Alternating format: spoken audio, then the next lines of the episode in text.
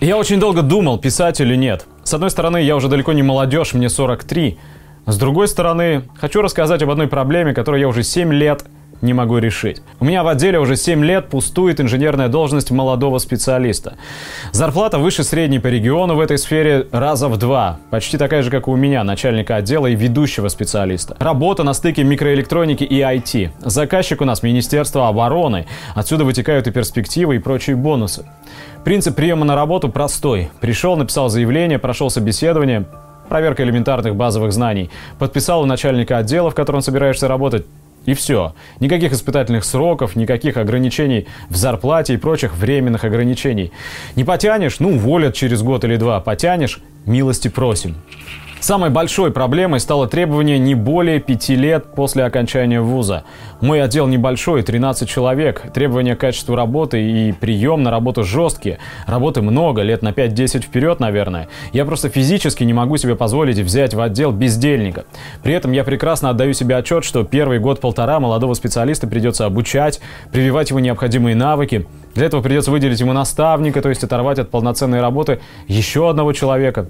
Таким образом, в первый год-полтора у меня и так небольшой коллектив, работающий над проблемой, уменьшится на одного человека. Это, в принципе, допустимо и оправдано, если приведет к увеличению коллектива в конечном счете. Но 7 лет должность не занята, причем, наверное, года 2-3 ко мне уже за подписью и не приходят, не проходят собеседования.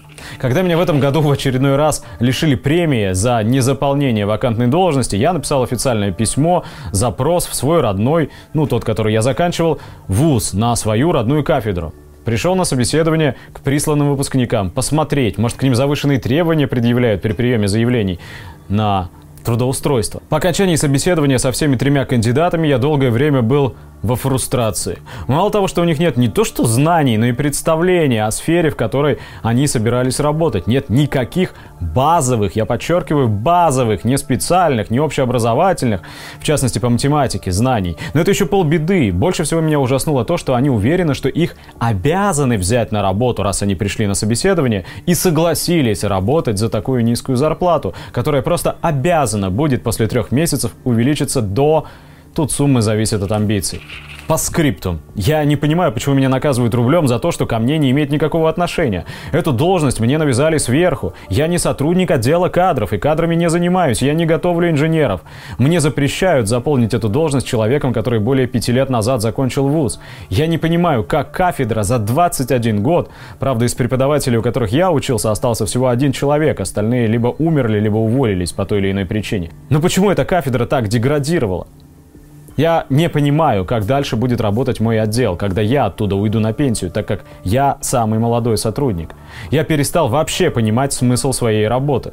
Для чего и для кого я все это делаю? Пополнения нет, передать навыки и знания некому. Моей страны Советского Союза тоже нет спасать обломки и работать на будущее. Хорошо, я это сделаю сегодня, а завтра, послезавтра? Найдется ли кто-нибудь завтра, кто бы разобрался и починил, если что-то выйдет из строя? Будет ли кто-то способен хотя бы обслуживать то, что я создаю сегодня?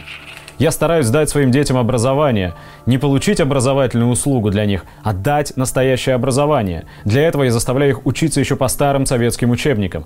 Но может, все это я делаю зря. Может, права моя старшая дочь, и я готовлю кадры для иностранных буржуев. Ведь к тому времени, когда дети будут готовы сами что-то разрабатывать, строить, творить им будет уже не на чем и не для чего.